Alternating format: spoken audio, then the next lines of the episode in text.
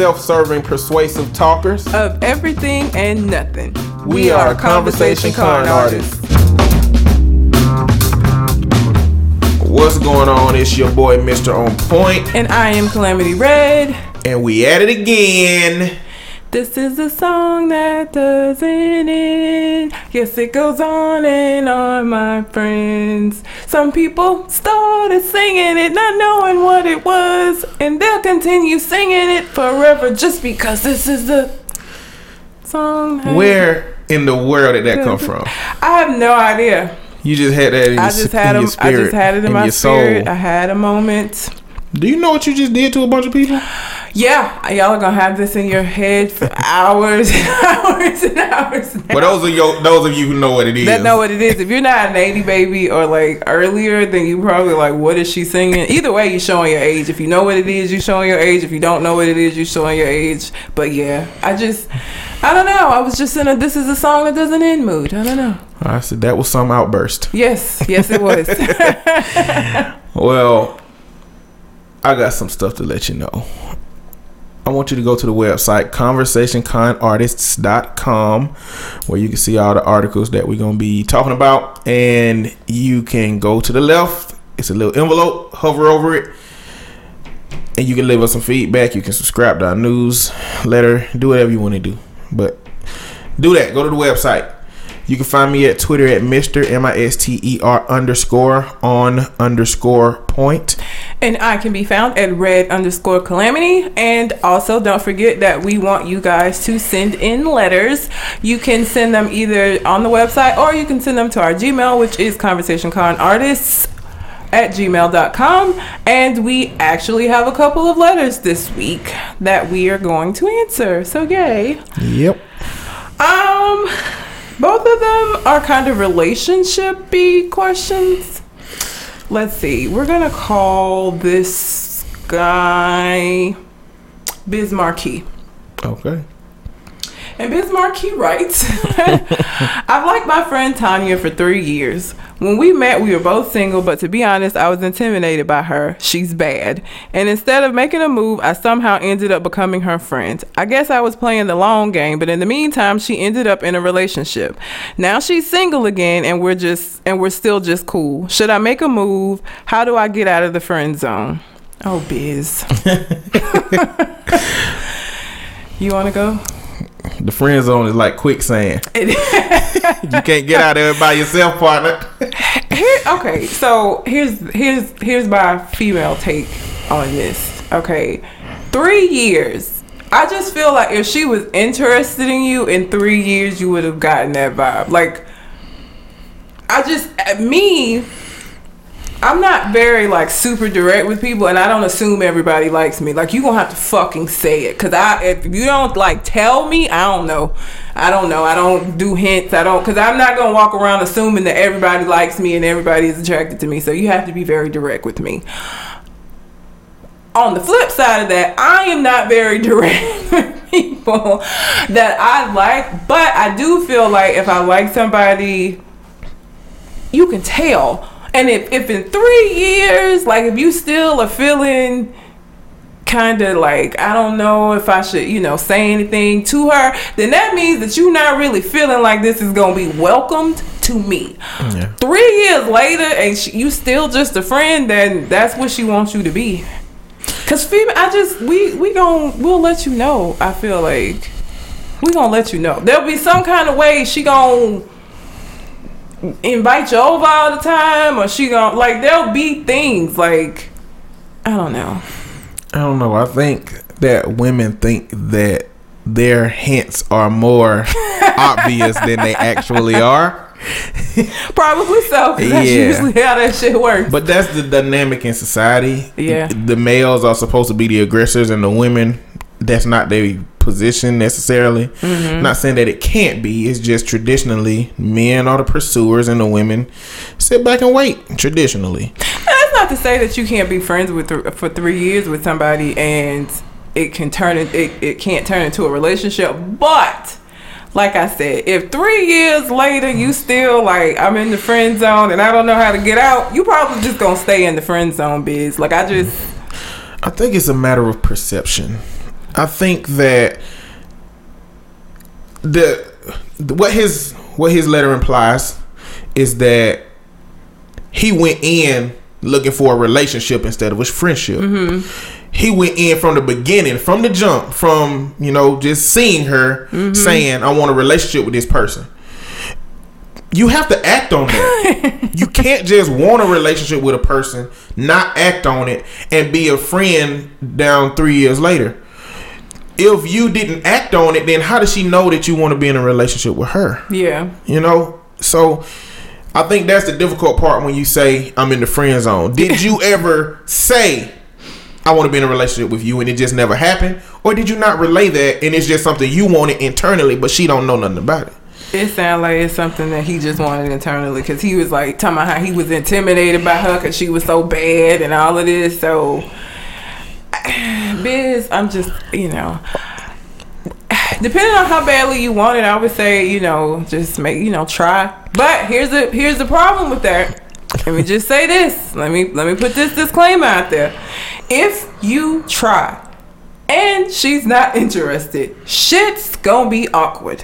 So just, you have to decide whether or not you're willing to take that risk at this point. Are you willing to risk this friendship that you potentially risk? Because sometimes, I mean, you, y'all might be able to get past it and move on, or, you know, you might be so embarrassed that you just can't get past it. So you yeah. got to decide what, what whether or not the risk is worth it. And if it is, just go ahead and stop sitting around. You're gonna be another three years, and she's gonna be married to somebody else. I have a qualm with how the friend zone is used out here these days. You got women who saying stuff like, I put him in the friend zone. Oh yeah. I think that's I don't think that's in the friend zone interpreted properly. I don't think you I, I don't know. I don't like when people say they intentionally put somebody, you know what I'm saying? I feel like the friend zone is a thing that just happens. Yeah. I don't know that you should set out to like sit people in there. Like yeah. I just, that ain't right. I don't think that I don't think the friend zone can be used like that. Nah, it shouldn't be. I think be. The friend zone is a very specific thing. Yeah. It's not a guy that you just turn down from going out on a date with. That's not putting a man in the friend zone. That's just not being interested in somebody. Yeah. I think the friend zone is a place where you know that this person is interested in you, male or female. Mm-hmm. You know that they have an attraction to you, mm-hmm. and you use that attraction for some kind of gain. You know you're not going to get in a relationship with them. You keep them around as a friend, yeah. knowing that what they want will never happen with you, yeah. but you use it for, or I need rides, or I need, you know, some yeah. advice to somebody to talk to, or I need somebody to go out with. You use a person knowing that that's what they want, yeah, and you never tell them that they can't have it explicitly. Yeah, you know what I'm saying? That's what I think the friend zone is. I think you have to put a person in the friend zone intentionally. You know what I'm saying? From your side. Yeah. You know what I'm saying? I think that another person can't be perceived as being in the friend zone, but as Biz is talking about, I don't think he ever really relayed that he mm-hmm. wanted anything with her, and now looking back in hindsight, what he thought was potentially the uh, possibility of being in a relationship is now him just being a friend. Yep. You know? Which is why I named him Biz. Sorry. A lot of this stuff gotta be communicated explicitly. Be direct. If you want you something know? From somebody, tell them. Don't drop hints. And that's something that, again, I gotta... I have to tell myself often, because I'm extremely, I don't want to say shy, because I feel like everybody listening is going to bust out laughing, because I know I don't present as a shy person, but I am when it comes to that. Like, I don't I don't know I just I never think anybody likes me, ever. Like, that, my my always initial assumption is that he don't like me. Always. That's my my go to. But that's a whole nother conversation. So, Biz, hopefully that That probably didn't help you at all, but you know, th- this is one of them situations where you either uh, shit or get off the pot. It's my Listen, grandmother Biz, would three say. Three years down the road, if you are her friend, then it could be that she never knew you wanted to be in a relationship, and she don't look at you like that because she don't think you want to be in a relationship, and now y'all are just friends. Mm-hmm. What you're going to have to do is you're going to explicitly have to let her know that a relationship is something that you desire with her. And for better or for worse, either she been waiting for that and it's going to work out, or she don't look at you like that. Yeah. You know, and you have to be okay with that. Yeah. That's tough, man. Rejection so it's up to you. You gotta do what but you, you have do. to decide whether or not the risk is worth it. So would you rather be her friend for thirty years knowing that you didn't have the guts to let her know that you wanted to be in a relationship, or do you want to inquire about being in a relationship at the cost of potentially making the friendship awkward and possibly ending the friendship if that awkwardness is too much for you to maintain a friendship with? Yeah, you gotta You gotta decide which one of those. It's not like the best of choices either way. All of the outcome, all of the all of the things you have to do are shit. Yep, basically. But there is a good outcome from some of the things you can do. It's a good possibility. It's yeah. an outcome of a good possibility in doing some of those things. Yeah. Um, let's do one more. I'm gonna call this person confused. Why do women say nothing when it's something and fine when everything isn't fine? Oh, confused. Oh, confused. I don't know. You might as well take this one because... You don't know either? I'm not a woman. Okay. Well, I can only speak to the times that I've said that. Most of the time, if I say I'm fine and things aren't fine, or if I say um, nothing when it's something, it's because either one, I'm not... ready at the moment to talk about it, or two, and I don't feel like you're gonna receive it, so I don't even want to go down that road and bother with having a conversation that I know isn't gonna turn out well, or I just don't want to talk to you. It's just easy to be like nothing, because I don't want to get into this shit with you, so nothing, it's fine, don't worry about it. I mean, that's usually me. I think now some women, I think it's An atten- a way of seeking attention, because if I say nothing, then you're gonna say, no, I know it's something, and you're gonna try to get it out of me. That's it's a way for me to get attention from you. So that, me personally, that's not how I use it, but some women do. So I, it's yeah. gonna depend on the woman, I think. But most of the time, I would say it's because we don't feel like y'all are gonna be receptive of whatever the problem is, or you know what the problem is, and you just asking me this stupid ass question for no reason. So. I think women in these instances want to believe that the man knows the reason oh, that they're mad. Come on, on point. You sometimes y'all don't know. I will say that, but sometimes if you know you done fucked up and done something, but these ain't the times where the confusion comes in at. When you know you done messed up, it ain't no confusion. You but, know you done messed up. What we talking about is times when we don't know. So what is it? Like, a man know when he done messed up. No, no. I mean, y'all try to... No, so give me, an y'all. give me an example. Give me an example. Yeah, you always dragging me into this. What's the Sorry. example of when a man done messed up and he don't know that you mad? Let's see. Damn it, you had to have me give a scenario. On the fly. Um, Press the cooker. Shit. Um, let's see. If... If we'd had a ton of conversations about me coming home and you didn't mess up the kitchen and you don't ever clean up behind yourself, and we've had talked about this, like we've talked about this and we've talked about this, and I done told you, like, I, it annoys me, please stop doing that. If I come in and you done done this shit again, and you ask, and, and you see my face, because I can't control my face, so I know I'm gonna be making a face, and you ask me what's wrong, I'm just gonna be like, nothing, because you fucking already know. You know you went in there and cooked a three course meal and then washed not nan dish, like, you know, I'm not gonna do this with you. Like, we I already talked to you about this. I already asked you to stop. Well, the question becomes, messing up my entire kitchen. Then the question becomes, If I got if I get got fifteen talks, then how do I know that that's where your anger is at that point, instead of getting the sixteenth talk? I'm not finna talk to you no sixteenth. But what I'm saying is, you said I've talked about this. We talked about this. I let you know. I let you know. At what point do I need to be for you to be that angry about it? You know what I'm saying? Like. It's like, well, she never get this angry about it. Usually she talk about it. But now... But I talk about it and you don't rectify it. So what is the point? So what, what is the point of me having a sixteenth conversation with you? Well, what I'm saying is, you would have to get mad that level every time for him to know that that's exactly why you mad. If you don't have that same reaction, then he's not going to think that, well, she completely shut down. That's not a common response to this thing that I know that it's she don't like. It's about to be my common response to this, though. Well, the first time you shut down need to be this is why I'm mad like this. You know, it don't need to be, you know why I'm mad. So I'm saying, what I'm saying is, I think that men don't really know in those times when it's not common. So here's what's going to happen if I say, kitchen's dirty again.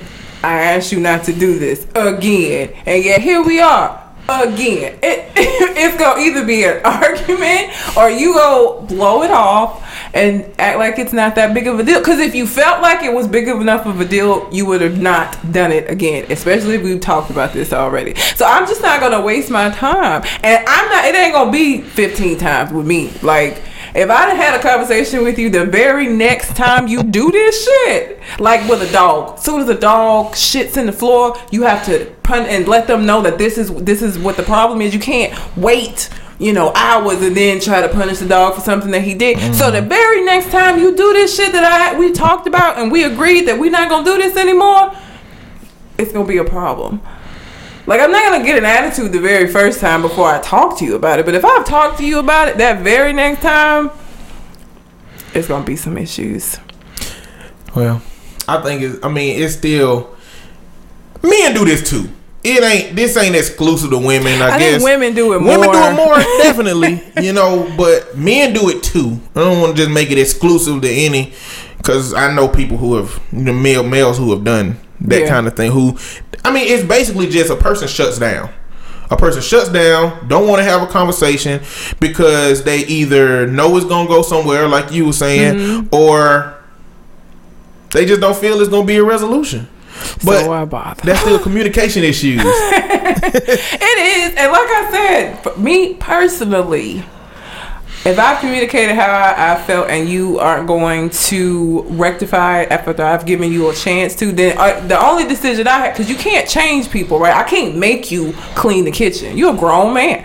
I asked you to do it. If you don't do it, then my decision is, is this something that I can deal with? Is this something that I can put up with? If this person doesn't change this, because I've asked them to, if they're not going to change it, is this something that I can deal with and put up with? And if it's not, then I got to decide what I'm going to do from there. But I, there's nothing I'm going to be able to do outside of asking you to stop that's going to make you clean them. It's just like nothing. Well, this is how these issues have been resolved for me. Because of my difficulty in emoting and my lack of affect, after she says fine, I'm like, all right. And I grab my Xbox controller and I'm playing the game. Oh, that infuriates people. You're- I know it does. Not intentionally, but just because of how I am. I'm like, oh, she said fine. She must be fine. She said it. She's not a liar. She's always open with me. So fine must mean that she's okay. So I'm playing the game and it's like, that kitchen.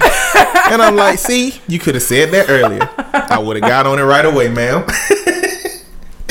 See, that's how I handle the situation.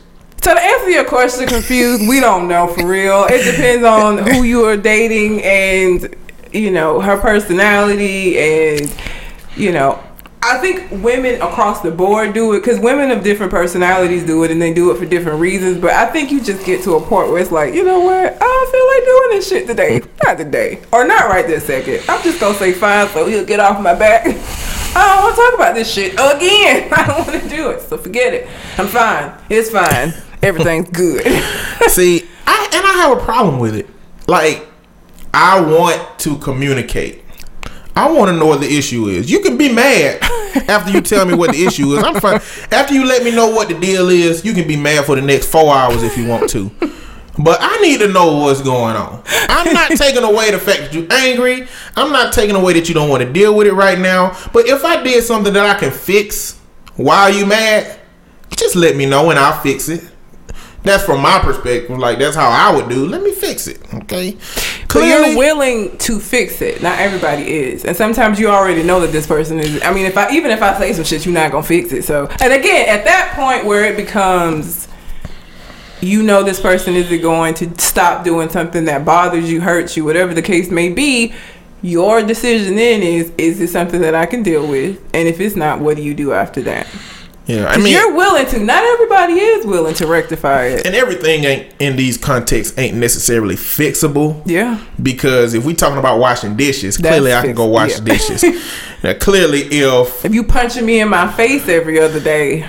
No, I mean, okay, well, well that's, that's extreme. the extreme. I well, went all the way to that side. Yeah, something like, you know, we saw your ex in the mall and you said, hey, and then, and just it, I said, hey, and then we got home and you, you like, I'm fine.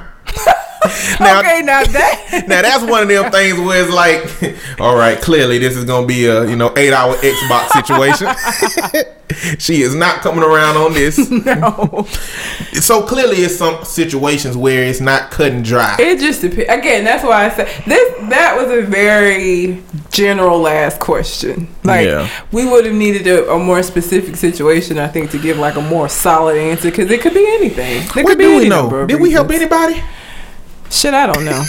Look, this my perspective is that there's just a multitude of variables when it comes to anything, anything that, no matter that's what considering. It is, so. And there's a million ways to handle a million different things. Yep. So we just do some variables out there. Basically. Some possibilities. So maybe that helps, just having yeah. some different perspectives on it. And you have a woman's perspective without asking your woman and getting yelled at. So there you go. If nothing yeah. else, we, we did that. So yeah. um, that is the only chew that we have for this week. If you would like your question featured on the show, like I said, send it either on the website, which is conversation con artist dot com, or you can send it directly to our Gmail account, which is conversation con artist at gmail dot com. Yep. So now we're going to get into some deliberate nonsense. I don't have that much stuff. All right. Today. The first one I'm going to talk about is Meryl Streep. What did Meryl do? She it she was on this panel for some film awards festival, and they asked her how does she feel about the lack of diversity on the panel. And she said, well, we're all originally from Africa. Like, that's the comment she made in reference to the diversity. Bitch. Meryl Streep, she old, ain't she? She is old, but that ain't no excuse for what? I mean, I won't use it as no excuse. Oh, but no, she is old. She old yeah. as shit. I don't think she that. I don't think she that cute. You can say whatever you want and do whatever you want. Old, to no. where I don't nobody care about what you say. I don't think if you're a celebrity, you get that privilege anyway. I don't know, man. Because Bill Cosby, if he say something now, I'll be like, oh, he just so old. Not now. Well, I mean, he ain't raped nobody this year. I mean, clearly. Not now. I think before all of this came out. Let me choose somebody else. Yeah, because he ain't no good example. Who old? Who's old? Everybody old. Everybody, everybody old. I, I, All the Morgan old people Freeman. I would use is dead. Morgan Freeman? Morgan Freeman. I don't think Morgan. I think Morgan Freeman gonna live forever. Yeah. He been old yeah, forever. Yeah, he been old. Yeah, he been old since. I saw him in a movie from the seventies and he was old. He been old yeah. forever. Yeah. Meryl, bitch, okay. She ain't old like that. She ain't old like that, and she that was a stupid ass. What what does that have to do with anything? I don't know. It, I mean, it's to me like those invalidation tactics. And it that might not have been intentional. Terrible one. Like, yeah. That was it, an awful one that didn't even make any sense. It might have, might not have been intentional, but it's still harmful. It's yeah. still one of those oh, yeah. things that make people say, well, yeah, she got a point, you know. Mm-hmm. But she don't want to be called African, though. Oh, hell no. No. No, no, absolutely not. Yeah, I bet she don't want that. I know she don't want that. What? No. What movies Meryl Streep played in? Now, see. You know any? Off nah. the top of your head. The Devil, I know Wears, you got, the Devil Wears Prada. The Devil Wears Prada. You probably got ten movies at your house with Meryl Streep in. Actually, I don't. I'm not...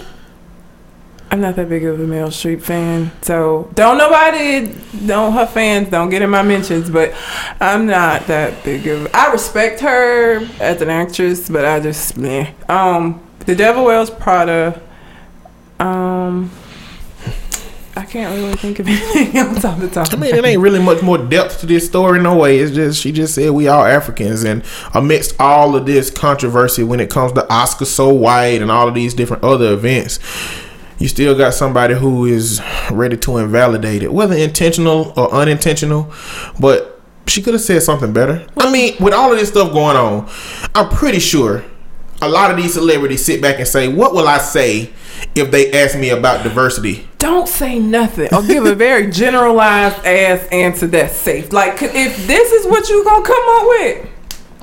What happened to P R teams? Like, they don't have P R people that help them anymore? Because they just be out here reckless now, just saying anything.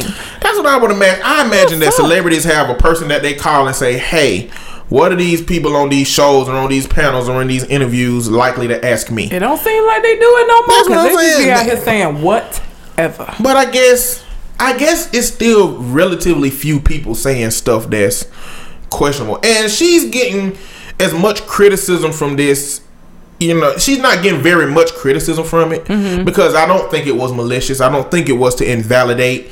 I just think it was just something that was unintentionally harmful to the movement and to what people are trying to accomplish by raising awareness of it. But, okay, if it wasn't malicious, how could it have... So what was the intent? Probably to downplay it. Make it seem like it's not really important. Make us seem more common than we are different, you know, in an attempt not to make it seem like it's actually divisive. That's... But it is. I mean, it is. But this is just the dialogue. This is what the media does. They control the dialogue. Yeah. And if she believes in her head that this kind of dialogue will make it seem less divisive, or at least make her seem like she's not trying to be divisive with it, then I can see possibly where that could be coming from. But... you shouldn't say anything that has the possibility of being interpreted closely to the opposite side of what you're trying to achieve either. Nope. You know, if you're trying to craft something to say that you don't want to be divisive, but it can possibly be perceived as something that will actually create division, mm-hmm. then you shouldn't say that. You should call your P R team. They'll and let you listen know. To them. Don't yeah. just call them and then say whatever you want to anyway. Exactly. So that's all I got about Meryl Streep. I ain't got nothing else about her. The next thing I got is about Marshawn McCarroll. You conspiracy theorist. Okay, I'm gonna let you. Let me just. I'm gonna hold. I'm gonna hold off. Marshawn McCarroll is a Black Lives Matter activist that committed suicide on the steps of some Capitol building in whatever state he lived in. I don't know where he lived. But after that, there has been just a lot of outcry, some mourning on the side of Black Lives Matter and people that knew him and friends. It's never pleasant when, you know, individuals take their own life. And then some controversy as to where an Ohio cop posted that he loves a happy ending and he was suspended. I don't understand why it's so difficult for people to shut the fuck up. All it is is you putting your lips together and not making noise. Like, yeah. that's so simple. Yeah. And don't type shit. Yeah, keep your fingers. Don't type. Don't these Twitter fingers. Stop yeah, it. Just leave them alone. Why would you say that? Why would you glorify or celebrate the loss of somebody's life? Like, that's okay? Like, that just... Uh, I don't understand people. And that comment was at the cost of whatever good he might have done. Yeah. It don't matter what he's done for the community, which is a lot. It don't matter how rough his childhood was, which it was very rough. This cop, because he's connected to Black Lives Matter, was willing to erase any other thing that he's done about this person he don't know. He don't know anything about. And that's what I'm afraid that's happening with the Black Lives Matter. With listening to Fox News and listening mm-hmm. to all these other outlets, they've just regarded it as an anti-cop movement. That's all. That is it. They have not identified and sought to understand the other nuances that come in this kind of movement. I don't understand why it has to be anti anything. Like, you don't ever see when when people are talking about breast cancer, you don't ever see the prostate cancer people come out, y'all are anti-prostate cancer. Like, you don't ever see... I just don't understand why in saying that Black Lives Matter, you shouldn't be killing us, that that means that we're saying fuck the police. Like, I just don't understand why it has to be that way in this case. I just think it's another version of controlling it the dialogue. Is. That is hey, exactly what it is. Let's vilify these people. You know, I mean... propaganda started in the Reagan years. Like, Reagan started using the media to deliver to the people whatever messages he wanted the people to believe. And since that period of time, the media began to realize how much power it has. And now the media is used to deliver whatever you want to believe about a group of people. You pretty much have to actually be involved with these groups to understand what they're really about and what their what the tenets of their movement really are. You got to be connected to the people. If you a black person, you know, you got to know some Black Lives Matter people and talk to them. If you're a white person, you got to know some Black Lives Matter people and talk to them. If you don't, if you just listen to the news, if you just listen to the media, then it's going to completely skew your idea of what that is, and you're not going to know exactly what it is. And even online, it's even hard to go find a website that gives an accurate portrayal of whatever it is, because mm-hmm. all of these things exist on scales. In the Black Lives Matter movement, yeah, it's some people out there that say kill police, and on the Black Lives Matter the other side, they say, you know, black folks need to change. But in the middle, what most people in those kind of movements represent are people who understand all of the complexities in the situation. That not every cop is bad. There are some good cops. There are some good systems. There are some systems that are flawed. There are some circumstances in which maybe force was necessary, and there are some situations where force was absolutely wrong and that person needs to suffer consequences from it. The most of the people in the middle understand all of the nuances, understand all of the context, and all of, to understand all of the variables. Maybe not all of them, but a lot of them are, mm-hmm. are seeking to. But what the media does is it says, hey, this is Black Lives Matter, they all want to kill police. Or, hey, this is the people that believe black people should change, so let's bring Stacey Dash. They bring the extremes. This bitch. They bring the extremes out to deliver those messages, to make either group believe what they want to believe. With Fox News, they bring the Stacey Dashes on to make white people believe that, you know, black people just need to get it together and change. And they and other outlets bring over these, you know, kill the police conservatives. And, well, I don't think you really see them in uh, media outlets, but you see yeah. them on the you see them on the news, mm-hmm. on the news or the, the local news. You see them on the YouTube videos. You see them a lot of places, mm-hmm. to where that that dialogue is being forced upon you, you know. And I think with this situation, my fear as a mental health therapist is that there's a lot of conspiracy theorists out here that... I just roll my eyes so hard my head hurts now. They would rather believe that some there was some conspiracy or plan to kill this individual that because nobody saw him shoot himself and his body was just found. They would rather believe that this was a setup than this man might have been suffering from depression. And the fact that you can more easily and more readily believe that... then this is somebody who had lost all hope and was dealing with some stuff that everybody wasn't aware of. It's sad to me, and it's part of the reason why a lot of people don't seek help. Yeah. Because we don't listen, and we're yeah. not willing to listen, and we judge them, and how dare you want to take your own life? That's selfish. How dare you... um be ungrateful for the life that you have. How dare you? Other people have it worse than you. And so when you when you do that, what you do is you silence them. Yeah. People can suffer from things like depression while being a part of a cause, while being noble, while doing what they need to do to survive and to help the people that they care about and love in their community and their culture. They can be struggling with their own demons while all of that stuff is going on, and they can succumb to their own demons at the same time as well. All it takes is one weak moment. Like, suicide is quick, and yeah. it's not something you can come back from. All it takes is one weak moment, and that's it. So it's not like, I mean, look at Robin Williams. Yeah. Robin Williams seemed like the happiest person. He was a comedian. He had was getting ready to do a television show at the time of his death. Like, from the outside world and from outside appearances, he seemed to have everything anybody could ever want. But he was not happy, and he had not been happy for a very long time, and he didn't want to be here anymore, so he did something about it. Yeah. And you just, you can't...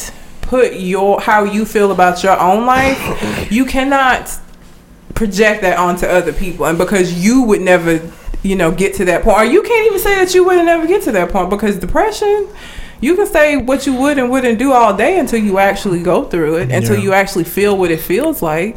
It's not just being sad. I think people have this misconception that it's like, well, just, you know, go to, go for a walk, get some sunshine, like yeah. get out. That it's not. It's so much more than that. It's so much more than that. And the truth of the matter is, if you've never experienced depression, you can't conceptualize the depths of sadness that someone with depression goes through.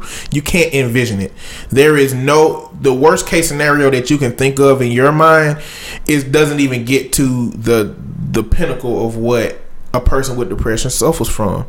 Because once depression starts to take over, because my perception of depression is that it's like it's it's something that slowly takes over you. Mm-hmm. It looks like you in the mirror. It, you think that all the thoughts are your own, but it's something that takes over your thoughts, and it tells you that you don't want to be around people. You're better off if, you know, you stay to yourself. Nobody likes you.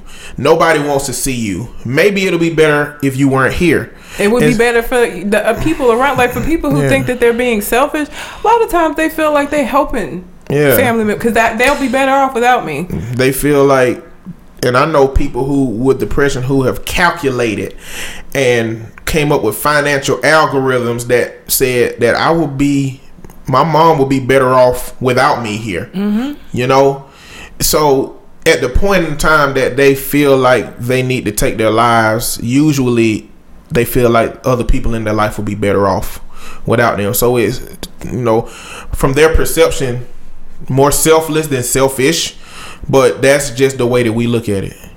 For anybody listening that is going through depression, or think you might be going through depression, or you've been sad and you can't shake it off, please go talk to somebody. Please go talk to somebody. Talk to a professional. If you don't have anybody in your life that's willing to listen, please. There are plenty of professionals out here who are, this is what we do. This is, you know, what we choose to do um, when we want to help people. So please get help. Please talk to somebody. Yep. Because again, all it takes is one weak moment, and you can't come back from that. Okay. So move on to something different.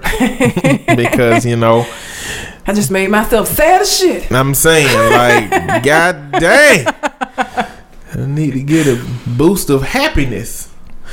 But Amazon, the business, clearly not like the jungle, not the Amazon, just Amazon. They wrote a clause that that asked developers not to use any of their game development software to create any life-changing systems unless the Department of Disease Control declares a zombie apocalypse. What? They wrote this in an official clause to the game developer, or to the developers. I, what? I don't know. I don't even Amazon have- has game development software that I guess could be used to create some life-saving technology, but they don't want any developers to use it. Whoever wrote that clause needs to stop watching The Walking Dead. Like, you didn't got way they too read into the it. Zombie survival guide. You they didn't got way Fallout. Way too into this shit. Like, you need to step away from the video games. Get off of, what is it, A M C? Please stop, because obviously you. Mm-mm. Look, look, too immersed. For the sake, the sake of entertainment value, if there was a zombie apocalypse, Red, what would be your plan? What you gonna do? If there was a zombie apocalypse? Yes. I ain't talking to nobody. I'm getting my shit. Would I take Kingston? Yeah, I'll take Kingston. But how you seen, how you seen I Am Legend? Yes. Would you be able to kill Kingston like that? After he jumped on me that time, I probably would be able to. Um, I just wouldn't trust people. Because here's the thing. I've watched Walking Dead, and you see that shit that happens. I don't even want to deal with that. I think I would just get him, and I would try to get to, like, the least zombie-populated place possible. Yeah. And, you know, do what I need to do to survive. The scariest people in zombie movies, after the zombies, just be other people. Yeah. Oh yeah, because you know we that survival mode and yeah, trying to take shit from each. I, I don't. Whoever wrote that needs to stop. Like, just please, no more, because you didn't went too far. Who writes that in in, in a legal binding document? Somebody silly. Somebody with an imagination. Somebody who f- probably got threatened to get fired. Somebody who runs around singing "This is a song that doesn't end." But I regularly. Like stuff like that. I like when it come to businesses. I like, like when I read about Google employees and that they got a big ball pit that they can go jump oh, in yeah. and stuff. Like I like that playful culture. I don't like those cultures that's just so strict. Yeah. And like I worked at a Tex-Mex restaurant and it was a very, very open, very playful environment. And Chewy's? I worked there. Yeah, Chewy's. And I've worked at restaurants where it's just it's just strict down to business. This what it make a difference. Yeah. It make a difference. Yeah. But I don't know what kind of environment and culture that Amazon have. That's the difference obviously between fun if they letting them do that shit. I mean, that's the difference between this dude getting fired and everybody getting a good laugh. That's true. That's true. But that's all I got for deliberate nonsense. I ain't got nothing else. All right, well, let's get into some unnatural selection. I just want to get this out of the way, and I want to be very careful. I want to talk about Beyonce and Formation, but I also don't want the, the Bayhive. Don't get in my mentions. So I feel like, first of all, if you don't know, I don't know how in the hell you could know. The day before the Super Bowl, Beyonce released a song and a video called Formation. And the video has a lot of Black Lives Matter um, imagery, um, a lot of just Black pride imagery in the video. Now, I do feel like you have to take the video and discuss it separate from the song, because the song, I'm sorry, and again, don't get in my mention, but that shit does not match the video. The video is very, you know, there's a, a, a scene in the video where there's this little black boy dancing in front of a line of SWAT police officers. He puts his hands up and the police officers put their hands up, and then they pan to a, a picture of uh some graffiti on the wall that says "Stop shooting us." So very powerful imagery in the video, but then as you're watching the video, you hearing shit like "I got hot sauce in my bag" swag, and you are hearing, you know, I, I take him to Red Lobster when he fucked me good. So I think you have to look at them separately, because that that song does not match the video at all. But people got upset because, and she. When she performed at the Super Bowl, her background dancers were dressed as sexy Black Panthers, because um, it was still a performance, so you know she had to still sex it up. But um, and so there were many a white tears shed about this and how it was anti-police, and Rudy Giuliani, which who used to be the mayor of New York, um, had something to say. Like all these people had shit to say. This uh, correspondent on Fox. Uh, a conservative correspondent uh, decided to bring up the fact that, and this is what pisses me off, if you have a problem with Beyonce's song and the video, stick to that. But what she did was, oh, how, you know, good way to divide the races, and you know your husband was a drug dealer and sold crack to Black people. So like what what so this is this is how you're going to defend your argument that this isn't good, that this is anti-police, by bashing her spouse yeah. for some shit that he everybody bitch, you're not telling us nothing we don't already know. Anybody who knows Jay-Z knows that he was a drug dealer. Like that's common fucking knowledge, ma'am. You're not telling us anything that we did not know. And what does that really even speak to? Because you know your husband is probably a hedge fund manager that embezzled a bunch of money out of white people pockets, you know? I mean, going tit for tat on somebody's past or whatever they did. And Jay-Z ain't even had shit to do with it is the thing. You I bring mean, him into this and he ain't got nothing to do with it. Everybody just throwing stones. And, and everybody honestly, stones. It was a good message. But I think the reason that white people are so upset about it is because of the reach that Beyonce has and the power, because it wasn't, I mean, it was a good message, but it wasn't like this huge, you know, if the song had matched the video, that would have been more powerful in my opinion. Um, but I think they're afraid of the reach that she has and what this could mean, because people, you know, people go crazy when Beyonce released anything, um, and I think that's why they're so upset about it. Because truthfully, and there's nothing anti-police. Like she, she did drown a police car. She did sink a police car, but there no police were murdered. Nobody, no, no, there was no violence in her video at all. Um, the lyric again, the lyrics to the damn song ain't even got nothing to do with the video, really, because it's just. I mean, the, there's a couple of pro-black, like she says that she likes her Negro nose with her the Jackson Five nostril, so you know she's she's proud of her black features. So there was a couple of things in the song that were kind of pro-black, but for the most part, the song is a bunch of nonsense. I'm just gonna be honest. Listen, man, Beyonce ain't stupid. She not stupid. Every bit of that is on purpose. Oh yeah. Okay, like Beyonce didn't mention much about anything cultural or society, social justice related in that song. Mm-mm. But the video was riddled with that stuff. Uh-huh. You know, she's smart. She knows that she has to teeter on this line of appropriateness to maintain the status that she had. Mm-hmm. And that's just what she got to do. And a whole, a million black think pieces came out about being so critical of how much she didn't say about social justice and how the video don't match.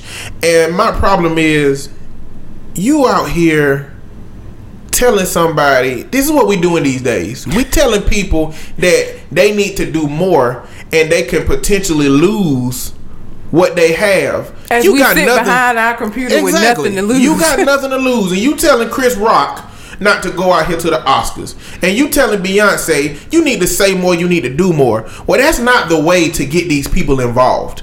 Being overly critical of what you don't believe they did. Be supportive of what they have done. And the thing is, people were pissed before this that her and Jay-Z hadn't come out and done anything. Oh, they, you know, they don't care. Oh, they're not using their platform. And then when she does, it's not to your standard. It's so enough. It's still a problem. It's not enough. I got a problem with how she did it. I mean, I just, I, I'm not part of the Bayhive. Just say that. I do like some of Beyonce's um, music, but I do think people are giving her shit for no reason. But I will say this. I'm pretty sure Beyonce had no fucks to give. Like, I, I don't think she cares, because Beyonce don't care. At the end of the day, this ain't going to do shit. First of all, the song, when it become, comes for sale, it's going to go through the roof. People are going to buy it. All it's doing is giving her more publicity for that song and for the video. Because everybody, conservatives, liberal, everybody has seen that damn video. Now, even if you just watched it to see what everybody was talking about, even if you just listened to the song to see what everybody was talking about, she has gotten a ton of publicity from this. Like, and the people who are fans of her, like, shit, the, the lady who Dr- tried to drag um, Jay-Z, I guess she didn't know about Beyonce's fans and how they mm-hmm. drug the shit out of her. That's like, what they do. You don't want to get on Beyonce's fans' bad yeah. side. They were dra- they worse than Black Twitter. Like yeah. just in general, like her fans are worse They're than Black devout. Black Twitter bad. A devout group of people. They are. So I, I don't know. I just think that I, I enjoyed the video. I'm not that I'm not a fan of the song. Like I said, it's kind of. I, it's there's too many beat changes, and I, I'm not a fan of the song. But I did like the video. I did like the imagery in the video. I did like the fact that she has so many black women of different colors, because I don't feel like my skin tone is represented a lot.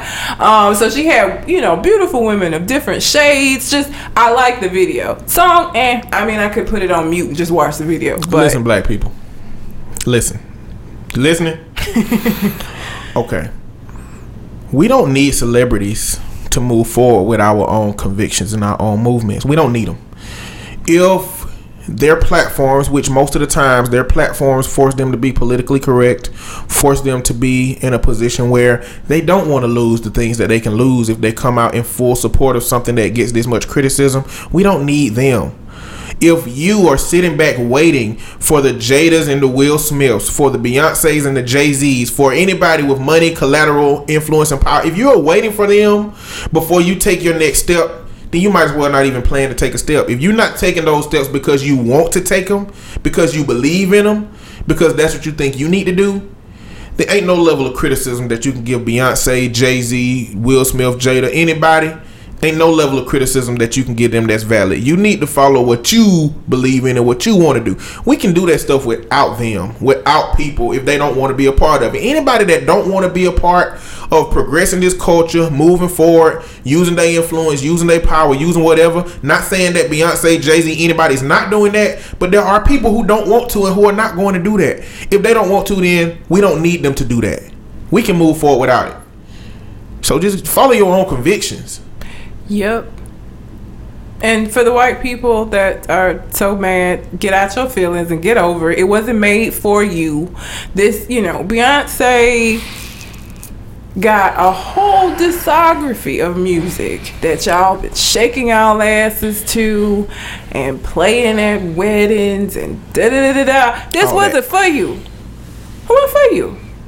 This one song was not for you. This one video was not for you. So don't fucking watch it. Move on with your life. Um, the next thing I have. um, Andrew Caldwell. You know who he is? Andrew Caldwell. Yes. Sounds familiar. I've been delivered. Oh, that I, dude. I don't like women's no more. If you don't know, he was vir- he went viral. I don't a couple of years ago because this church had a service and he got up and gave a testimony about the fact that he had been delivered from homosexuality. Talking about he had been delivered, and there was like a million memes yeah. that were made. His speech, His speech impediment. He ooh, had a speech impediment. Terrible, or something. terrible. And since then, he has went from. He's been delivered from homosexuality to psych, I am still gay, and I've been sleeping with a bunch of celebrities, and I'm going to tell y'all which ones to, no, psych, I was just playing, I'm not gay, I really have been to li- delivered to, currently, apparently, he is um, a singer, I suppose? He has an album coming out, March the fourth. um... That is called entitled Who Is Me to Judge? Who Are Me to Judge? Who Are Me to Judge? Yeah. I, I don't really have anything to add to that. I just thought y'all should know. I don't like men's no more. That shit was so. It was funny. And the ch- like the everybody was taking him see- and see the reason why. I'm not going to get into religion and homosexuality, but religious people want so badly to believe that this is something that could just be removed from somebody. And so for him to come down, it's like, yes, we have an example. He, you know, he very obviously, the, the outfit he had on was gay. I don't understand. I don't understand. But. I mean, I don't like, I don't like, I just, I really don't like how the church demonizes homosexuality and invalidates the evidence that shows the contrary of it being a choice. It's really no conclusive evidence either way. Now you gonna have people in your mentions. I mean, these just what this is just what I believe. I mean, I'm an evidence logic based person. I have a problem with just believing what you want to believe because you want it to be true when there is evidence out there that says, hey, there's some stuff we need to look at. I'm not saying it ain't none of it conclusive, but yeah. there is stuff out there that says, hey, this is some stuff we might need to look at if we want to get an understanding. The problem is faith don't want to understand anything outside of the context of the Bible. And nope. I get it. Re- re- being raised in a very conser- a very religiously conservative household. Yeah. I get it. I just feel like at some point, you have to determine for yourself, because isn't that what religion and, and, and especially Christianity is all about, that you are responsible for how you live your life and the choices that you make and the things that you believe. I just feel like at some point you have to determine for yourself what your values are going to be. You have to determine for yourself how you're going to feel about certain things. Like, I don't know. I don't want to get into a whole... Well, I mean, I'm not sure that's what it's about. Because well, supposed to be. I mean, because realistically, no, yeah, your mama just gonna tell you till you die. This is what you need this to do. This is what you need to do. And yeah. your pastor gonna tell you till you need to die. This is what you need to do. Yeah. Ain't nobody concerned about you figuring nothing out. No, that's right. This that's book true. Tell you what you supposed to be doing, and if you don't do it, you're going to hell. If you don't do it, your soul is gonna suffer from the eternal lake of fire. Yes, that is true. I like to believe that at some point they want you to critically analyze what you believe, why you believe it, how you believe it, so that you can be stronger in your faith rather than just playing follow the leader. No, that's what they want you to do, is to follow the leader. But suppo- I, I'm talking about the way it's originally presented is yeah. that you are responsible for what you do in this life. And so what that means to me is, you get up to heaven, are you gonna say, well, the pastor told me to do this, or my mama, you know, I've been believing this the whole, that this is what I was supposed to do the whole time because this is what I was told. Is that gonna be a valid excuse, or is it gonna be you at some point should have made come to your own determination and decided for yourself what to do? Like, how much are we self-determining, or how much are we supposed to be self-determining? I guess from that context, it don't really matter if you did everything the Bible say but don't know why. Or if you did everything the Bible saying, you would know exactly why. But what if you get in? But see, the problem with the Bible, and again, I don't want to get in a whole religion conversation, but is that it's open for interpretation, and that different sects, even within Christianity, interpret it in different ways. It's like almost three thousand sects of Christianity. Exactly. So how do you know which interpretation is going to be the correct one when you get up there? That's what I, I mean. Even if you follow it aimlessly and you don't know why, if what you're following is wrong, you're fucked. I just don't understand. Like, I mean, I hope every religion's right. I hope all of them right. I don't know how that could be true. Well, I, I mean, mean, some of the, the, the basic tenets are the same throughout them, but like some of the, the big differences, somebody got to be wrong. Well, if you go back and look, I mean, if you go back and look at the the story about the Tower of Babel, in in which all different cultures mm-hmm. and groups of people were there, and they spoke tongues, and everybody could understand mm-hmm. what that word, what that message was, mm-hmm. and everybody went back to their respective cultures. I like to believe that the same message was just split amongst a bunch of people, and they chose these particular, you know, influential people to follow, and it's all the same. I mean, I don't know. I, I want a best case scenario. You always want to give everybody I mean, the I don't want, I don't want one to be right and everybody else go to hell and suffer. I just don't like that. You know what? I used to ask my mom. She used to get so, because my mom is very religious as well, and she used to get pissed. I used to ask her, like, if Christianity is right and and we're doing right, then what happens to all the other people who, like, the Buddhists, and what happens to um, people of different of, of religions that are not Christianity? And she said, it's it's their responsibility at some point to become Christians. Um, how irrational is that? And I was like, what? My mama said the same thing. My mama said, this is what my mama said. She said, everybody gets introduced to Christ at some point in their life, and they get to choose. And I said, well, that's not fair if a fifty-year-old person who been Buddhist their whole life and get introduced to Christ, and you expect them to get just rid of all their faith just because they got introduced to, to Jesus? Go on somewhere, mama. I ain't trying to hear that. That don't make sense. I used to question stuff a lot. My mom used to get so mad at me because I just, I didn't understand. Like, some stuff didn't make sense to me, and she didn't. Most of the time, her answer was because God said so, because she didn't have an answer. Man, I used to question so much stuff about the Bible. Mm-hmm. I used, I, I said, I asked the pastor one time. I was like, "Excuse me." It was like a Bible study session or something. I was like, "Excuse me." He said, "Yes, sir." I said, "If God showed His power so blatantly in the Bible days, for instance, the strength in Samson's hair, mm-hmm. to the point that you can cut it off, like, it would seem like it would bring a lot more followers if a man can destroy a kingdom when he got dreadlocks, but when you cut him off, you know, he can't even live. He can't even live two hundred on the bench." You know what I'm saying? It, it. I would be. I would look at him and say, "That's supernatural." Like, why? And I was like, "Why did God show His power more back then than He does now?" Brush me off. Let me answer my question. Piss me off. I like, he don't know either. Acting like he knows stuff. Oh, they'll do that in a hot, or give you like some generic answer that makes no sense and doesn't yeah. answer your question because they don't have the answer. So, but uh, the moral of the story is March the fourth. Be on the lookout for Andrew Caldwell. I meant to make a whole nother point. It went all the way down that jump. I just hope that he, regardless of how condescending and vindictive it feels like I'm communicating about faith, it only represents my qualms and my own religious journey.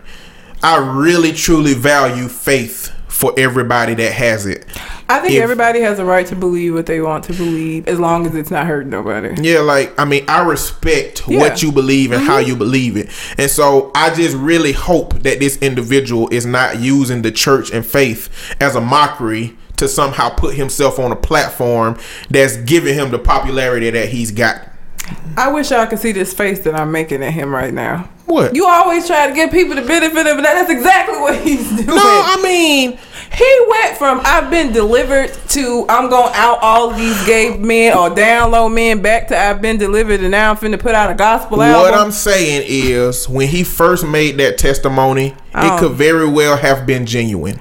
It could very well have been what he felt to do, and it could, could very well, he could very well have felt that the spirit was in him. And that video, when it got released, realized that he could do something with it.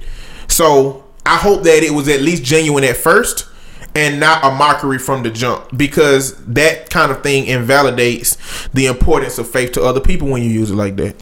I could very well walk out of here and go and buy a ticket for the Georgia lottery and win it, and I feel like the odds of both of those things being true are the same. That's why I said I hope. I leave a lot of I leave I always leave room for possibility to be wrong. I don't. I try not to speak in such conclusive extremes. I always try to give myself a chance to say, "Well, I did say I hope.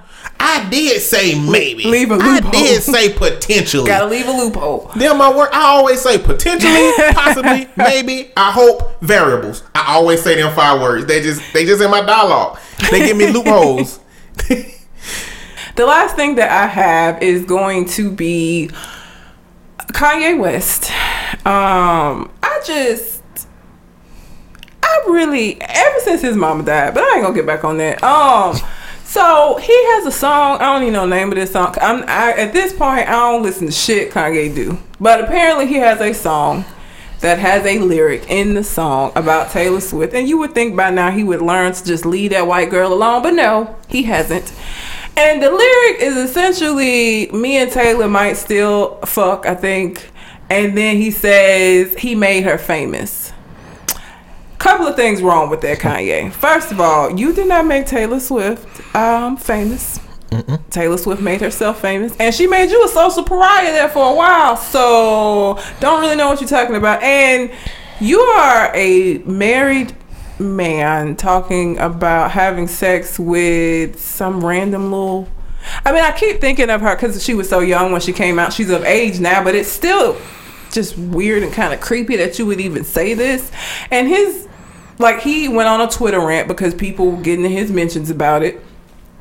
And he said that Taylor Swift was okay with it and that she actually came up with the line herself and that he discussed it with his wife and she was fine with it. Well, of course she was.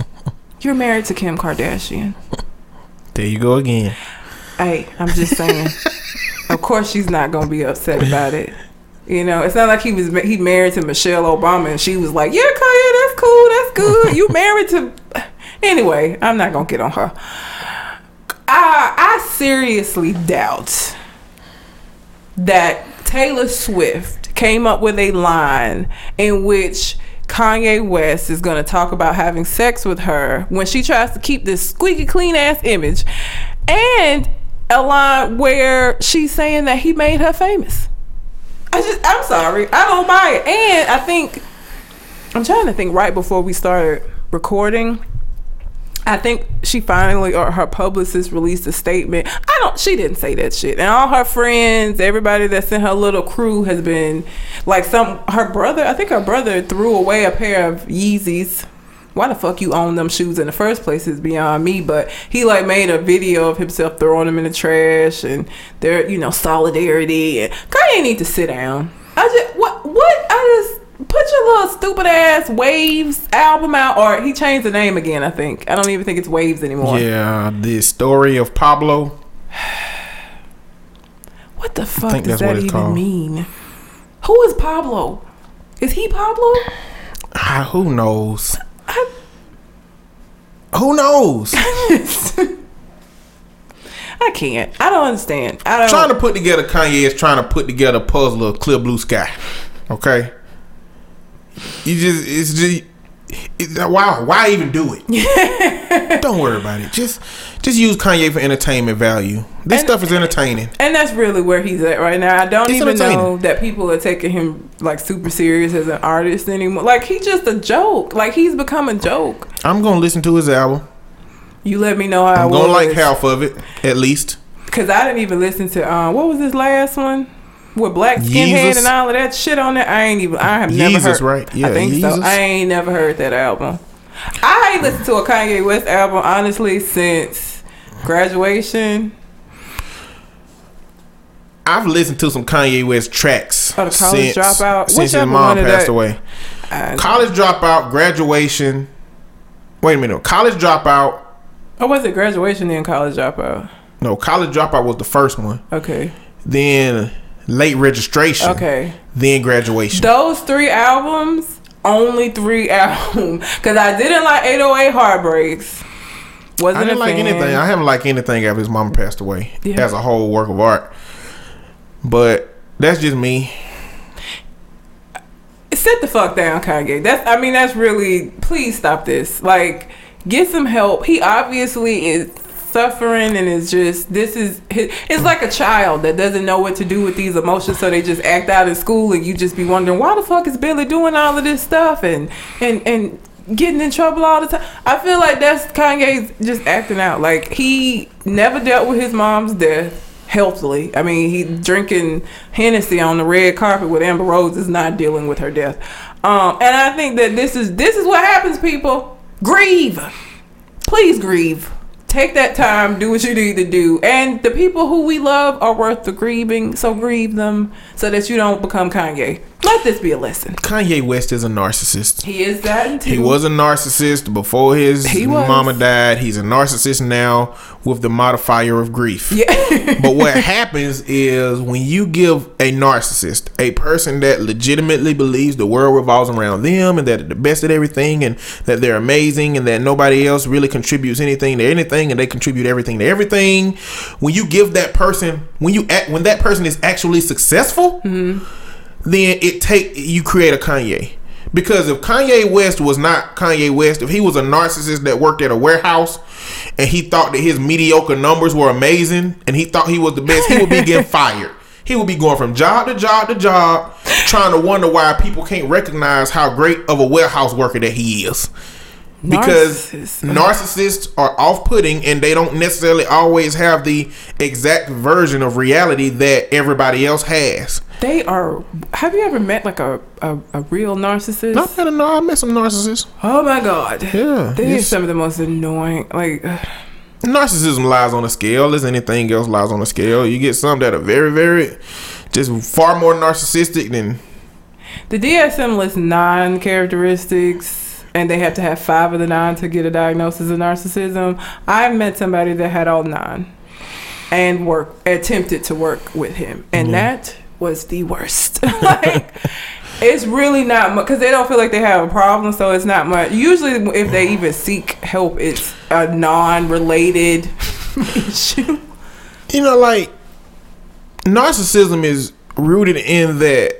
that childhood stage of egocentrism, mm-hmm. right? Where a child believes that if they standing in front of the T V in front of you and you can't see it, they believe that you can see the T V because they can, mm-hmm. you know? Or, or they standing in front of the air conditioner. It's like, well, I can feel the air, so this is all, I, I'm, you know, everybody else can feel it or yeah. nobody else matters. Mm-hmm. I just think that, you know, it's just that that ego is so powerful and strong within that person mm-hmm. that they just have a warped view of reality. And I feel like Kanye has a warped view oh, he does. of reality Absolutely. from the life he lives. But, I mean, a great life, clearly, as he, much as, as great as he wanted to be. But imagine what that's going to mean. I just feel so bad for North and Saint. I just, I don't know what that childhood, like what, what is that going, what are they going to produce? Like, not even in what they look like, what kind of personalities are these this this situation, these circumstances going to produce in these kids? Like, that's scary. I think it depends. I think the one variable that we don't have about celebrities are who they are behind closed doors. Well, I feel like we have more of a look at that now because of social media than we ever had before. Well, I don't think it's, I think that celebrities portray who they want us to see. You know, and I know that Kim Kardashian and Kanye West and a bunch of folks out there, they have their personalities, but I don't think we know necessarily, do they spend time with their kids or do they sit them with the nanny? We don't know. I mean, I feel like even if they spend time, it's like even if you're spending time with the kids, what are you doing with them during that time? What are you teaching them? What are they learning from you? Even if you're around, I mean, you, you've seen people who were around their uh, parents all the time and still turned out, you know, not so great because what they were being taught while they were around their parents yeah, wasn't quality good. Versus quantity. Yeah. So, but that's what I'm saying.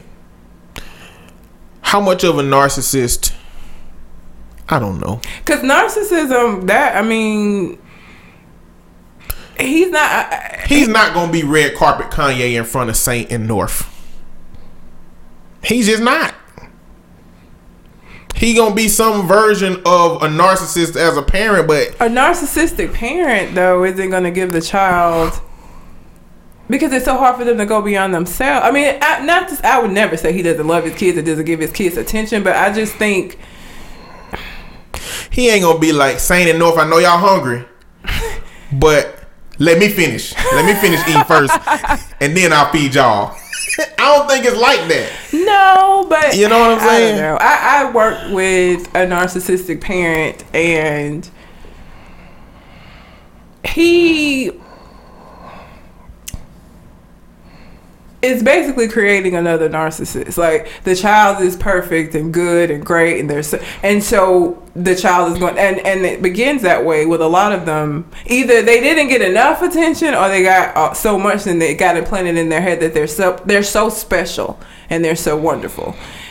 And he's doing this with his child currently. Like, she can't do any wrong. She's perfect. If anything goes wrong, it's other people. It isn't her because she's his child. And so by an extension of him, that perfection goes to her because she got it from him. And so he's creating another little narcissist, essentially, who's gonna pack. It's gonna be a cycle of dysfunction. In that case, I, I don't know what Kanye and, and, and his wife are doing. I can't say for sure, but what? You laughing because I didn't say her name? No, no, no. It's clearly. I'm just saying, it's clearly not going to be a regular no. upbringing. Mm-mm. Just the component of wealth alone, yeah, for most kids is a situation. You know, but I don't think he gonna be red carpet Hennessy Kanye out there with his kids. I just just don't know what it's gonna be. I don't think it's that bad. I mean, I'm not. I'm not saying. I'm not saying that he's gonna treat his kids the way he treats Taylor Swift or the way he tried to treat Sway, because Sway was gonna get in his ass. um, but I don't know how healthy he's capable of actually being for them. Like, even his best, I don't know how healthy his best is gonna be with the kids, considering how crazy he is. Like, I don't think he would maliciously do anything to them, but most parents don't. Yeah. So I don't know, but that's all I have. All right. What else you got on your mind? Lamb chops, play along. Oh my goodness! To play along. And fun things are all we ever do. That one, right? It was. Mm-mm. Lamb chops play along, where kids come to play along, and fun things are all we ever do. Yeah, it's lamb chops play along. Where kids Join come the kids and play, and play along. along. We got a lot of good things for you. That's the second verse. It, it's it's two. I didn't. It's two. It's two different ones. So it's lamb chops, play along, where kids come to play along, and fun things all we ever do. Yeah, it's lamb chops, play along, co- join the kids and play along. We've got a, we lot, got a lot of, of good, good stuff, stuff for, you. for you, and you, and you, and, and you. Yep. Don't look. I know lamb chops. Apparently, lamb chop was creepy. That, what? Her Charlie Horse, Hush Puppy. That was like my favorite kids show. That and um. Schoolhouse Rocks. I have. If only reason I don't have lamb chops is because they haven't made a D V D of it. But I have every single Schoolhouse Rocks episode that was ever made. Like I have the um collection. I felt I deceived by Schoolhouse Rock when I realized they was trying to teach me stuff. I thought it was just catchy cartoon songs. I know the preamble to the United States Constitution still because of uh Schoolhouse Rock. Schoolhouse Rock and lamb chop. I was never a big Barney fan because all of that. I, even as a kid, I wasn't like really, you know, which one I remember emotional or or what. It, so like all that I love you shit, I wasn't really here for it. But lamb chop, Sesame Street, and Schoolhouse Rock, that was my shit. I watched those three. Lolly, lolly, lolly, lolly get, get your adverbs here. here. Got a lot of something. Get your efforts here. I, I remember some of them. And you, you know you what? You gotta remember Bill. I'm just a Bill. Mm-mm. My grandma yes, didn't have I'm that. I'm only one. a Bill. I've and seen I'm it on like sat on, on P B S Hill. on one time, that but was like the most I didn't have it. One. Like they do a countdown on the D V D, and I'm probably gonna watch this shit when my I get home. My grandma and now. my mama wouldn't really let us watch T V like that when we were little. But my grandma Rocks was for kids. My grandma always recorded everything on V H S and let us watch whatever she recorded. She never let us just watch. She never let us freestyle on T V. We could watch anything that came on P B S, and both all of that came on P B S at the time. Um, my mom like watched what we watched. I mean, you know, she was careful about what we watched, but yeah, I watched school, you know, as it was coming out. And lamb, I used to love lamb chops, man. Like there was, um, I, I still count like one locomotive, two locomotives. She taught you the how many between a second. Yeah. Um, three locomotive, four. I could sing so many lamb chops. See, my songs. grandma and granddaddy were teachers. They wouldn't let us watch T V. They had us. They had us in there doing English work on Saturdays. But you would have got your English shit from well from school. You think Rocks. As an English teacher she'd know that? But Nouns, she had us doing them other verbs, books. Verbs. There was science one. If y'all don't know, please YouTube Schoolhouse Rock. There were everything. Like co- there was political science stuff because you had the Constitution stuff. Um, just everything. They had every math. It was one for every like the multiplication tables. One for each one of them. Yeah. five, ten, fifteen, twenty, twenty-five, yeah. thirty, thirty-five, forty, forty-five, fifty, fifty-five, sixty, sixty-five, seventy. They don't even do math like that no more. They do math different now though. one hundred, ready or not. Here I come. I can see. Some of that stuff is different. It, oh, they do that. Um, what the fuck is it called? They don't let kids memorize math. No, memorize multiplication um, no more. What is it called? Something math. Shit. Because some of the kids that I work with be complaining about that shit. They make them break it down. Like, it's so yeah. ridiculous. I don't have any kids. If I ever have any kids, they're going to have to get a tutor for math. Because I already sucked at math, like regular math. This shit here? It ain't that difficult. It's just so far different from what we do that... Well, I if, send my kids your way and let you handle it. It ain't difficult. Well, because I was telling people, I'm like, you know, give me eight times eight. I know what that is. Give me... If you go past twelve times twelve, it's about a wrap for me. one forty-four? Because, yeah, but but hit me with fourteen times fifteen. Oh, shit. I don't know. They made us memorize up to twelve times twelve. Yeah. However... I hadn't seen no deficiency in my life that is created. No, and if you know? I could sit down with pen and paper, I could multiply fourteen times fifteen. I just can't yeah. do it in my head. Like I could still get the answer without, without even without the memorization. But I remember in the fifth grade, my fifth grade teacher, Miz Trust, would come. Like we would be just sitting in class. We would be doing history or some shit, and she would just come by your desk and hit your desk and be like. Five timetables right now. You have to stand up in front of the class and say five times one is five. Five times two is six. Like random. You didn't even know what number she was going to give you. She just hit the next person's desk. Seven timetables now. And you just had to get up and do it. That shit was so... And you didn't know when she was going to do it. You'll be talking about fucking, you know, amoebas and... And, and atoms. And she would just randomly come around and be like, eight timetables now. Dang. But I know all of my timetables still. Well, I didn't have that teacher, but I know all my times tables as well. Man, Miss Miss Trust and Miss Swank, they were old school. They just, because I'm from the country, and so and this was during the nineties. Um. So they were old school, and it was during a time where teachers could still jack you up, and your parents would just beat your ass because yeah. why she had to jack you up in the first place, kind of thing, instead of going to the school. Don't touch my child. Yeah. And Miss Swain and Miss Trust, I witnessed Miss Swain jacking somebody up out of it. I did not fuck with her because I knew better. Like, because she did not care at all. She would embarrass you. Sixth grade, we had to line up outside her door with your homework, and you didn't get in the classroom till you showed it to her. And if you didn't do your homework, you couldn't go to P E. You just sit in the uh, room and have to, like, write shit. I don't remember many black teachers in mine. They were, like, the only two in the elementary. Because I, w- I went to, like, again, I'm from the country, a K through twelve. So, like, my friends from high school have been my friends since, like, kindergarten in some cases. Like, I've known these people since we were five in some mm-hmm. cases. Um... So, because it was just, it's a country-ass place, so. Yeah. Um, but, yeah, so that's, ju- I'm just feeling nostalgic, and now I'm going to go home and watch Schoolhouse Rock like a child when I leave here. You should. You should. I hope everybody has This Is a Song That Never Ends stuck in their head now. I'm sure they do. And those I just reminded. Over twenty-five. And I just reminded you again, in case you forgot, that I started the show off with it, so there you go. You're welcome. Yeah, she did that to you. Remember that. It wasn't me. Don't get in my mentions. Well, anything else?